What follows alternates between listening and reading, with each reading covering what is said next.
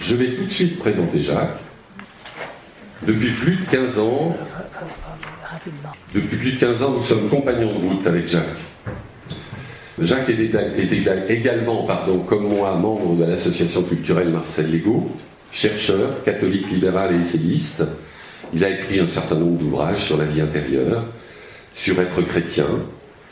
Il a écrit Marcel Legault, L'appel à vivre vrai, un très très bel ouvrage d'introduction à la voie spirituelle de Marcel Legault. Et l'avant-dernier livre s'appelle Jésus a fait sa part, faisons la nôtre, pour une fidélité créatrice aux éditions Goliath. Et il nous arrive aujourd'hui, avec son dernier livre aux éditions Cartala, Jésus pour les non-religieux, rendre son humanité au prophète de Nazareth.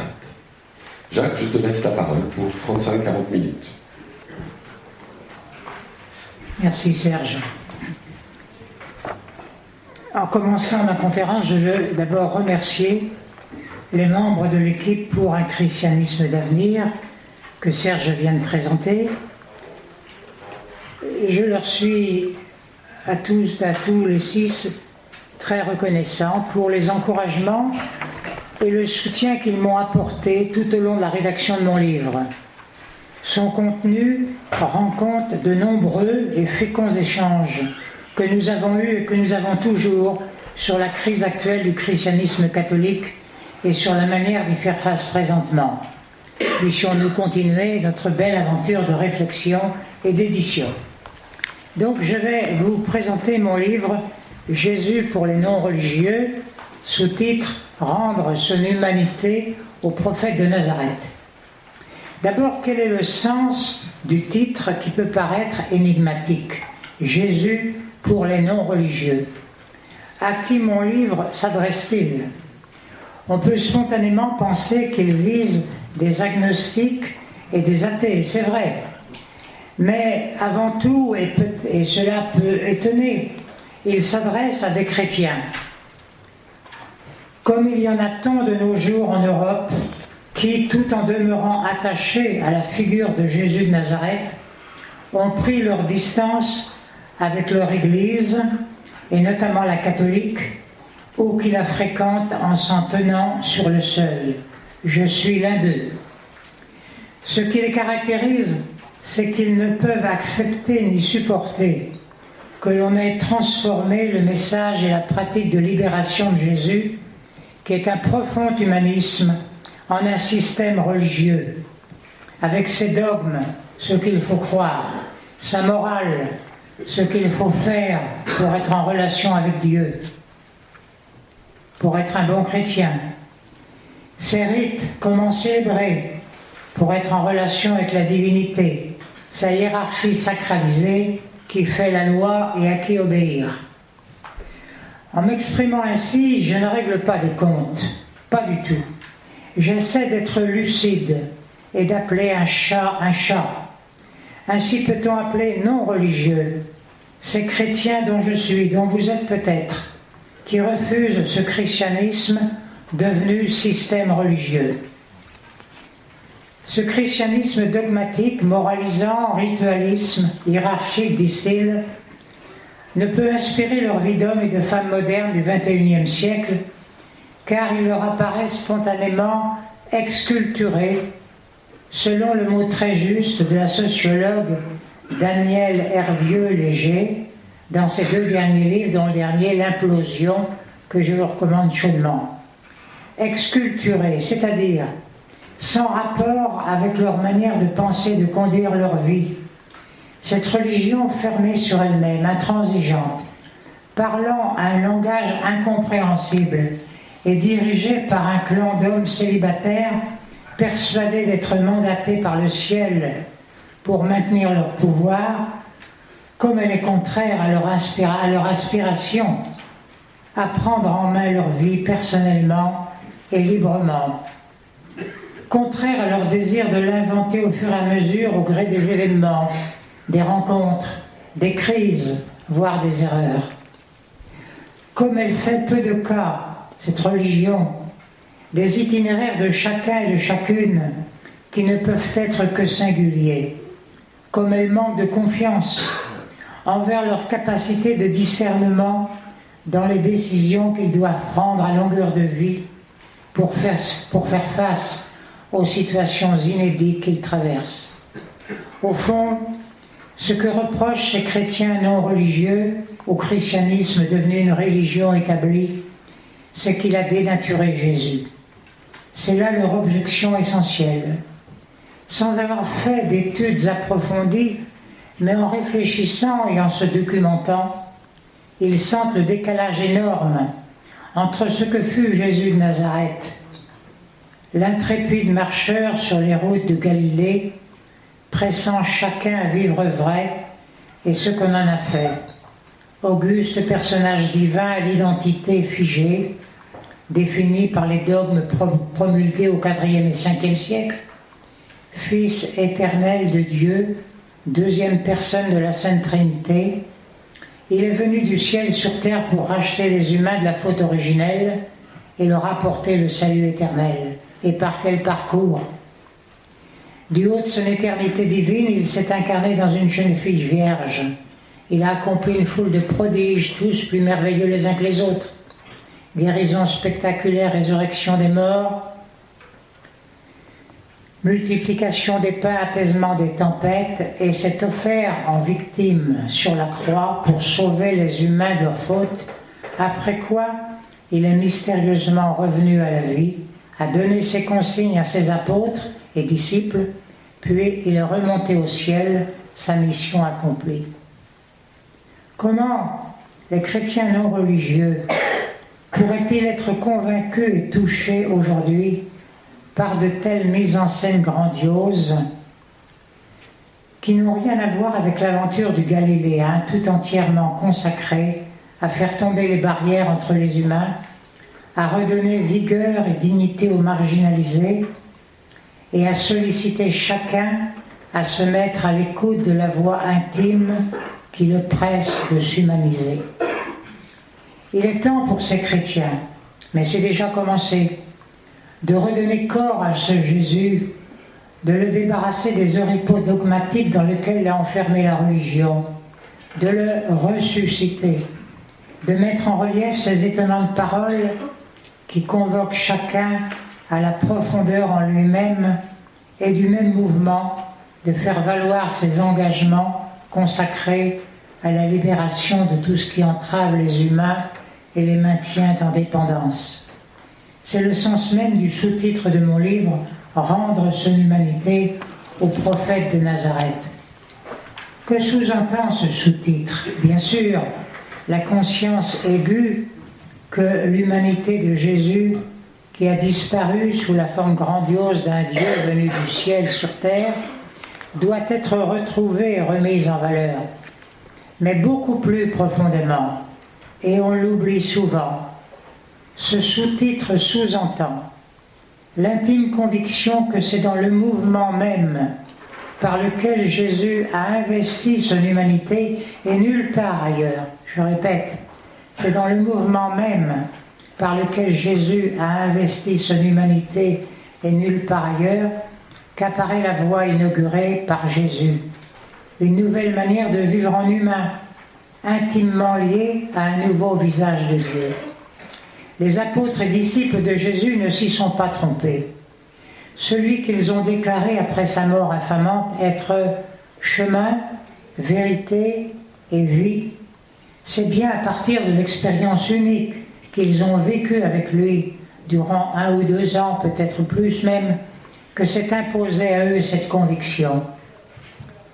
C'est en ayant été les témoins privilégiés quotidiens de la manière dont Jésus s'est consacré à promouvoir la vie en étant à l'écoute au plus intime de sa conscience de la source divine qui l'inspirait, qu'ils se sont sentis obligés de témoigner de la fécondité spirituelle de leur maître, alors même que socialement, le sort de Jésus semblait réglé, définitivement avec sa mise à mort.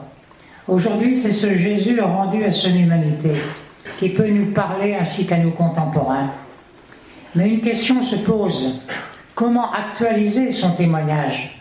Nous qui vivons dans un tout autre monde et une toute autre culture que les siens. les représentations que le juif Jésus avait du monde, de l'homme et de son avenir, de Dieu et de sa présence dans l'histoire des humains, les représentations de Jésus ne sont plus les nôtres. Donc, comment actualiser le témoignage de Jésus d'une manière inventive?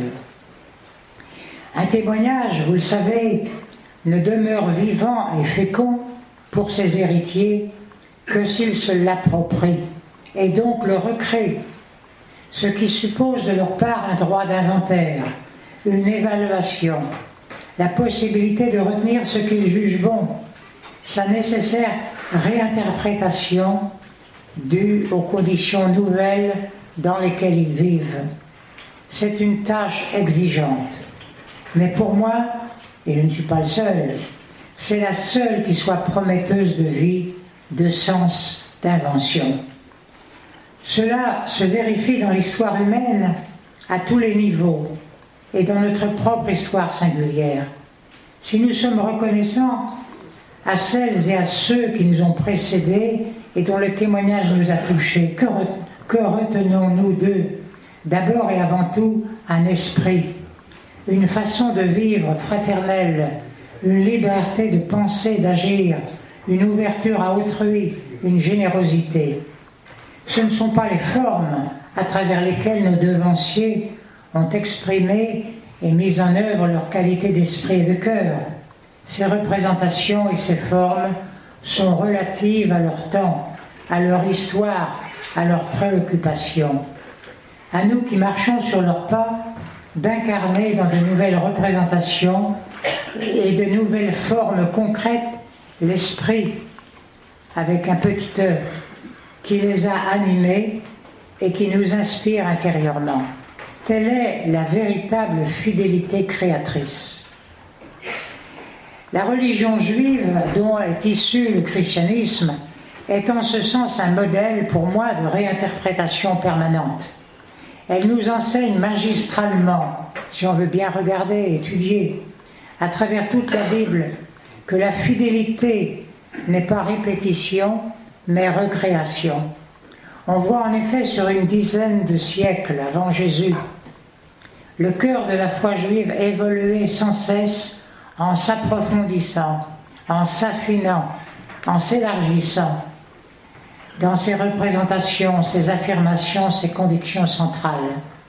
C'est que sur cette longue durée, les croyants juifs ont traversé de nombreux bouleversements de tous ordres qui les ont amenés à mettre en question leur catéchisme, du moment qu'ils ne répondaient plus aux situations nouvelles, totalement inédites, et même qui semblaient contredire les piliers de la foi traditionnelle. Entre autres exemples, pensons à la période de l'exil à Babylone, au VIe siècle avant notre ère, qui dans une situation de désolation a été l'occasion pour les exilés de repenser en profondeur leur propre tradition. Pensons à la nouveauté du livre de Job datant des 5e, 4e siècles, qui est une remise en cause radicale de la conviction ancienne que le malheur humain est lié aux fautes commises. Pensons aussi à la révolution que fut la traduction de la Bible juive en grec au IIIe siècle avant notre ère. Hélas, cette grande tradition juive de la, réinterprétation, dont le but était d'actualiser le message de foi dans les conditions nouvelles que traversaient les croyants, s'est perdue dans le christianisme, issu du judaïsme, lorsque le message évangélique a rapidement essaimé de son terreau juif pour massivement s'implanter dans des pays de culture grecque. Si dans nos évangiles, dont les auteurs sont imprégnés de culture juive, l'accent est mis sur ce qui fait vivre existentiellement ces lecteurs, la parole s'adresse à leur conscience en vue d'une décision opérée. En revanche, dans les premières doctrines chrétiennes élaborées dans la culture grecque et dans les dogmes sur Jésus promulgués au IVe et Ve siècle, l'accent est mis avant tout sur l'acquisition d'un savoir concernant l'identité du Nazaréen, avec le souci de l'exprimer avec clarté grâce à des concepts rationnels. La doctrine, comme les credos, prétend délivrer une connaissance et non inviter à un changement de vie.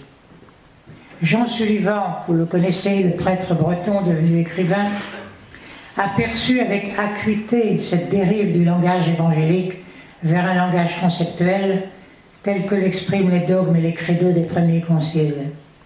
Nous avons là deux différences notoires de présentation du message et de la pratique de Jésus. La doctrine officielle du catholicisme, énoncée dans les dogmes et les credos, comme, l'a bien démontré également Joseph Moin, cette doctrine gauchie et même travestie la parole évangélique qui de provocation regardait sa vie lucidement pour l'humaniser sans cesse, devient une orthodoxie à laquelle il convient d'adhérer pour être un bon chrétien. Les évêques des premiers siècles, des premiers conciles, tous de culture grecque pratiquement, ne pouvaient sans doute pas s'exprimer autrement. Mais alors même qu'ils sondaient inlassablement le fin fond du mystère de Jésus à leur manière, se rendaient-ils compte de la distance infranchissable qui séparait leur langage de ceux des évangélistes juifs qui étaient déjà des interprétations Étaient-ils conscients de la relativité de leur entreprise? Maintenant, disons quelques mots sur les exigences d'une actualisation du témoignage de Jésus à notre époque. Cette actualisation est soumise, me semble-t-il, à deux conditions à mettre en œuvre en même temps. D'une part, elle doit être honnête avec une lecture critique des évangiles et de Saint Paul. Une lecture critique qui permet d'en décoder la pensée et les convictions, qui permet aussi de faire apparaître dans les récits évangéliques non pas une biographie de Jésus, mais les grands traits de ses choix et de ses motivations. D'autre part, l'actualisation actuelle du témoignage de Jésus doit en même temps s'exprimer dans la culture moderne, laquelle ne cesse d'intégrer depuis le XVIe siècle jusqu'à aujourd'hui l'apport des découvertes scientifiques de tous ordres qui se sont succédés. Au regard de celles-ci, en effet, les représentations traditionnelles actuelles de Dieu, de Jésus, de l'homme dans le catholicisme sont devenues caduques. Tout est à remettre en chantier. Mais me direz-vous, où voit-on à l'œuvre à notre temps ces efforts d'actualisation de la figure de Jésus de Nazareth? C'est ce dont il s'agit dans la deuxième partie de mon livre. Je présente en effet parmi d'autres douze auteurs récents et actuels, chrétiens et non chrétiens, qui, dans les situations singulières où ils se trouvent, proposent des figures de Jésus qui peuvent inspirer et stimuler nos contemporains. Commençons par les auteurs chrétiens. Le devancier de tous est le prêtre oratorien Lucien Labertonnière, 1860-1932. Il est peu connu, mais il fut un témoin essentiel à la fin du XIXe siècle et dans les premiers tiers du XXe siècle. Il a été de ceux qu'on a appelés les modernistes, des prêtres et des laïcs qui se sont efforcés d'éveiller leur Église catholique enferrée dans une philosophie et un dogmatisme desséché, à repenser son christianisme dans la culture moderne. Ils ont tous été, sauf un, condamnés par Rome. Lui, philosophe et théologien, a bataillé afin de rendre le christianisme crédible pour ses contemporains en conjuguant la fidélité à la source évangélique, les exigences de la pensée critique de son époque et le souci de faire valoir la parole évangélique comme suscitant la vie chez les humains. Son intime conviction peut se résumer dans l'une de ces phrases. Le christianisme est la vérité de la vie, ce qui est la même chose que de dire qu'il est la vérité tout court, car une vérité qui ne serait pas la vérité de la vie et qui nous étant étrangère ne nous éclairerait pas, ne serait pas la vérité. Deuxième auteur chrétien, l'évêque anglican d'Amérique du Nord, John Spong, 1931-2022. Il a vécu dans un monde où le fondamentalisme religieux reste très prégnant, où les barrières sociales, raciales demeurent fortes et où les préventions contre les homosexuels abondent. Son livre Jésus pour le XXIe siècle, édité chez Cartala, appelle à, se laisser croître en soi une foi éclairée, à briser les préjugés de toutes sortes et à vaincre les haines et accueillir l'autre dans son identité. Quelques lignes de John Spong tirées de Sauver la Bible du fondamentalisme. Qui est le Christ pour notre temps?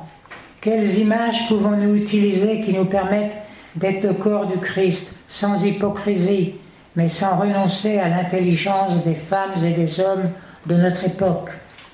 Un christianisme qui n'évolue pas est un christianisme qui meurt. Un christianisme qui ne peut qui ne peut reformuler d'une manière neuve et radicale l'essence de sa vérité, est un christianisme destiné à vivre seulement sur les étagères des bibliothèques ou dans les musées des antiquités. Existe-t-il une vérité du Christ que nos mots seraient capables de désigner, dans laquelle notre monde pourrait pénétrer et les hommes trouver la vie? Le troisième auteur chrétien, Joseph Moine, notre ami Jean-Paul nous en parlera bien sûr davantage tout à l'heure. 1914-2019. Il a été fortement marqué par la déviation institutionnelle qui, dès les premiers siècles, a transformé le message et la pratique libératrice de Jésus en un système sacrificiel et clérical à partir de la fin du second siècle et en un système dogmatique au IVe, Ve siècle. Il importe pour Joseph Moins de revenir à l'esprit initial impulsé par le Nazaréen, relayé par les premiers groupes chrétiens, et désormais de l'actualiser à nouveau frais par les communautés chrétiennes. Il s'agit d'une renaissance, d'une expérience de renaissance intérieure et de fraternité vécue qui nourrit les charismes de chacun. Son livre Testament, l'esprit du christianisme, en voici deux brefs extraits. La plus grave question aujourd'hui posée à l'Église par ses propres fidèles, c'est la question de sa propre vérité. Les sociétés occidentales ont en grande majorité rejeté ce discours de salut auquel la rationalité et les sciences de la modernité enlevaient toute crédibilité. Et nombre de fidèles restés dans l'Église ont menacé de la quitter parce que ce discours leur demeurait également inaudible et les empêchait de témoigner de leur foi dans la société où elles vivent. Mais telle est peut-être la raison majeure de faire entendre à nouveau l'appel à sauver le monde qui résonnait dans tous les discours et actes de Jésus. Quatrième auteur chrétien, Marcel Legault, 1900-1990. Il a ceci de remarquable que sans, être prêtre ni religieux, il a à longueur de vie, par fidélité aux exigences intellectuelles et existentielles qui montaient en lui, redécouvert l'humanité de Jésus en lien très étroit avec la quête de sa propre humanité. Son inspirateur fut lors de ces années à l'école normale supérieure 1920-1924 le père Portal, qui accompagnait à l'époque les élèves chrétiens. Issu d'un christianisme traditionnel, il s'est alors engagé de tout son être dans un christianisme personnel fondé sur la personne de Jésus, son message et ses actes libérateurs, son cheminement intérieur, et il l'a vécu dans une expérience communautaire de 65 années. Ces grands livres s'échelonnent sur 19 ans, de 70 à 1988. Je cite quelques mots de, Marcel Legault. Nul ne peut entrer dans l'intelligence de ce que Jésus a vécu sans prendre connaissance des données les mieux établies de son histoire. Mais ces connaissances, même issues des travaux exégétiques les plus rigoureux, même étayés par les doctrines les plus ouvertes sur les résultats des sciences, et en en tenant réellement compte, ne peuvent dispenser personne d'une activité spirituelle qui lui est propre et qu'il a à découvrir par lui-même pour se rendre présent et réel ce que Jésus a eu à vivre. Aussi cette intelligence est-elle pour chacun à la mesure exacte de ce qu'il est. Elle grandit avec la dimension humaine qu'il atteint. Elle dégénère quand il s'égare et s'écarte du droit fil de sa vie.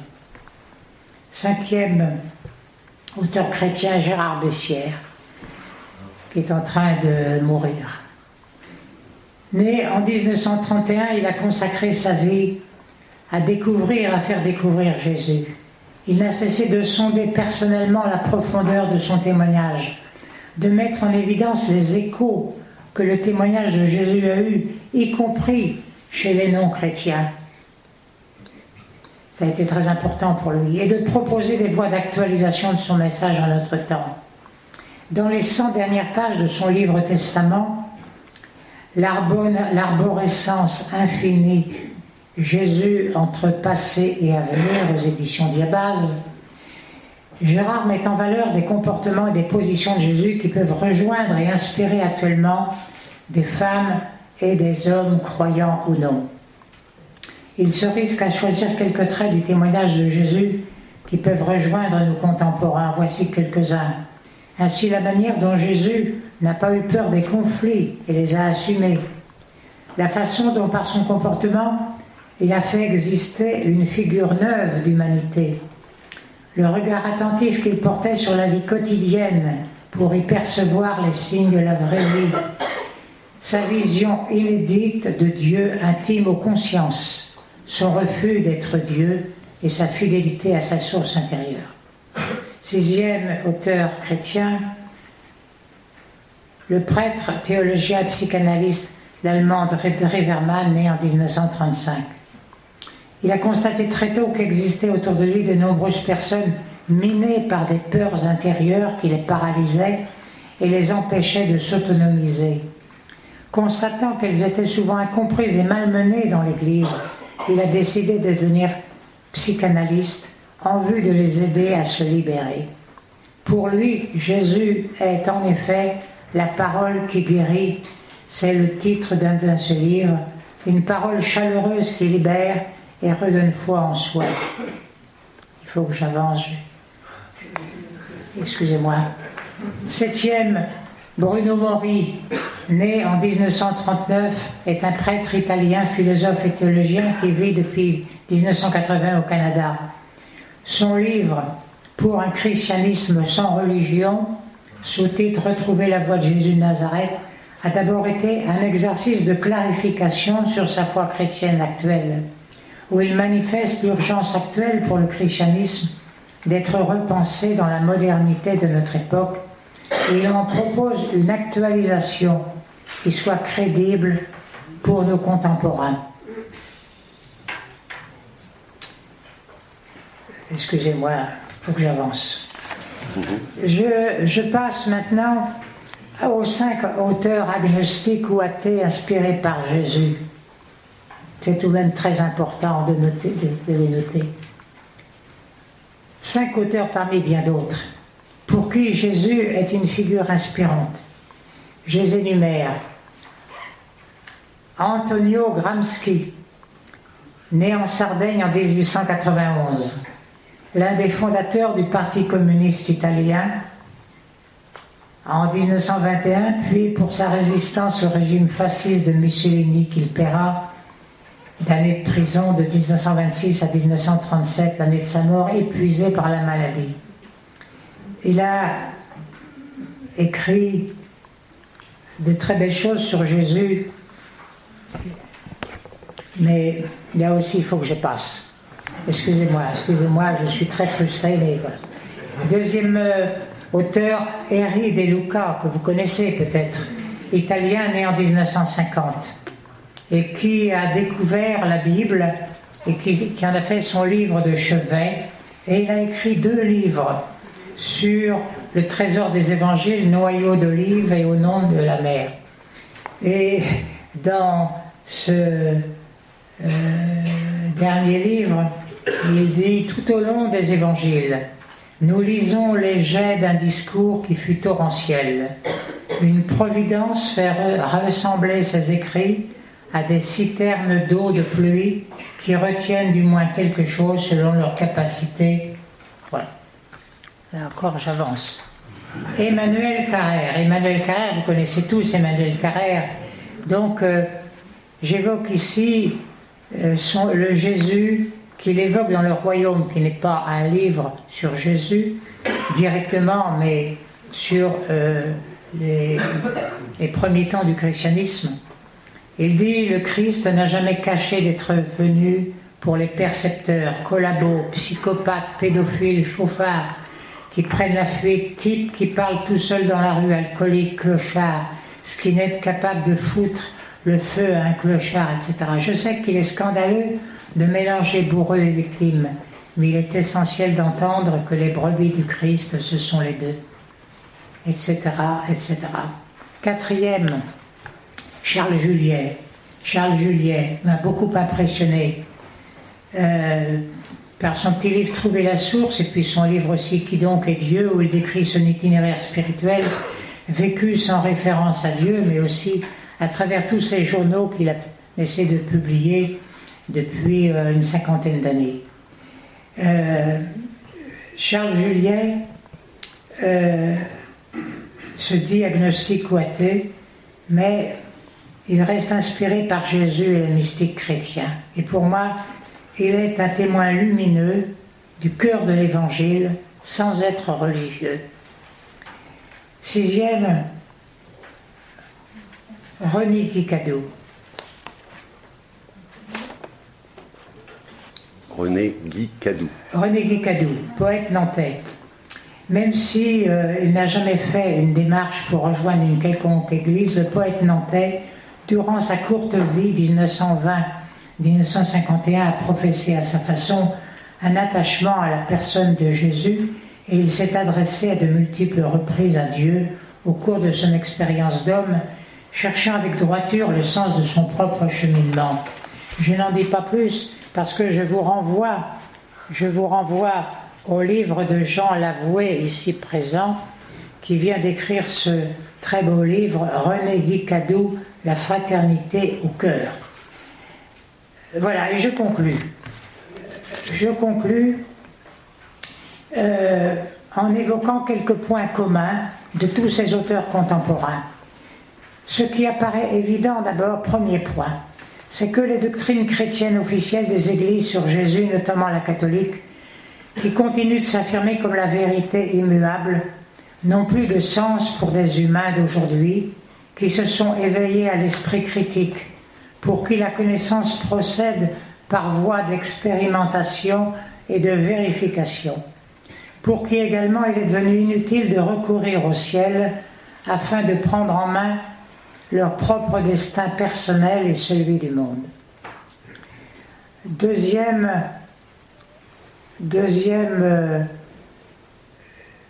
point commun, le Jésus qui suscite de l'intérêt chez les non-religieux n'est pas un Dieu descendu du ciel, mais un humain, qui a produit des ébranlements libérateurs dans la société religieuse et civile de son temps. Son grand combat a été conjointement de défendre et de promouvoir l'éminente dignité de chaque personne et d'appeler ses compatriotes, y compris ses adversaires, à changer de regard et à élargir leur cœur. Il a été fidèle à l'exigence qui le sollicitait au plus intime et dont la source, disait-il dans son langage, était son Dieu.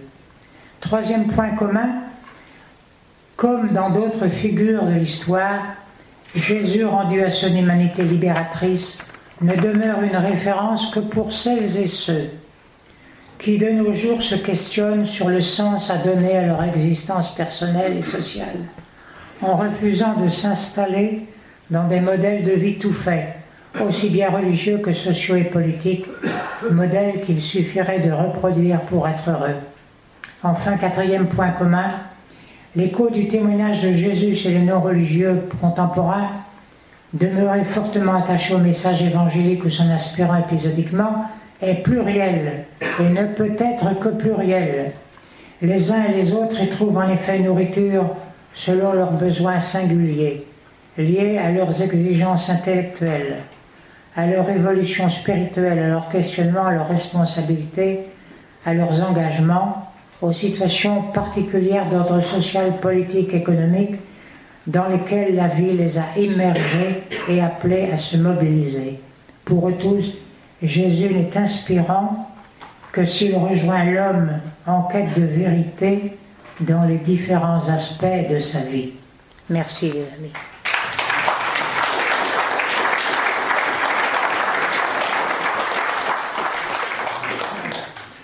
Merci Jacques.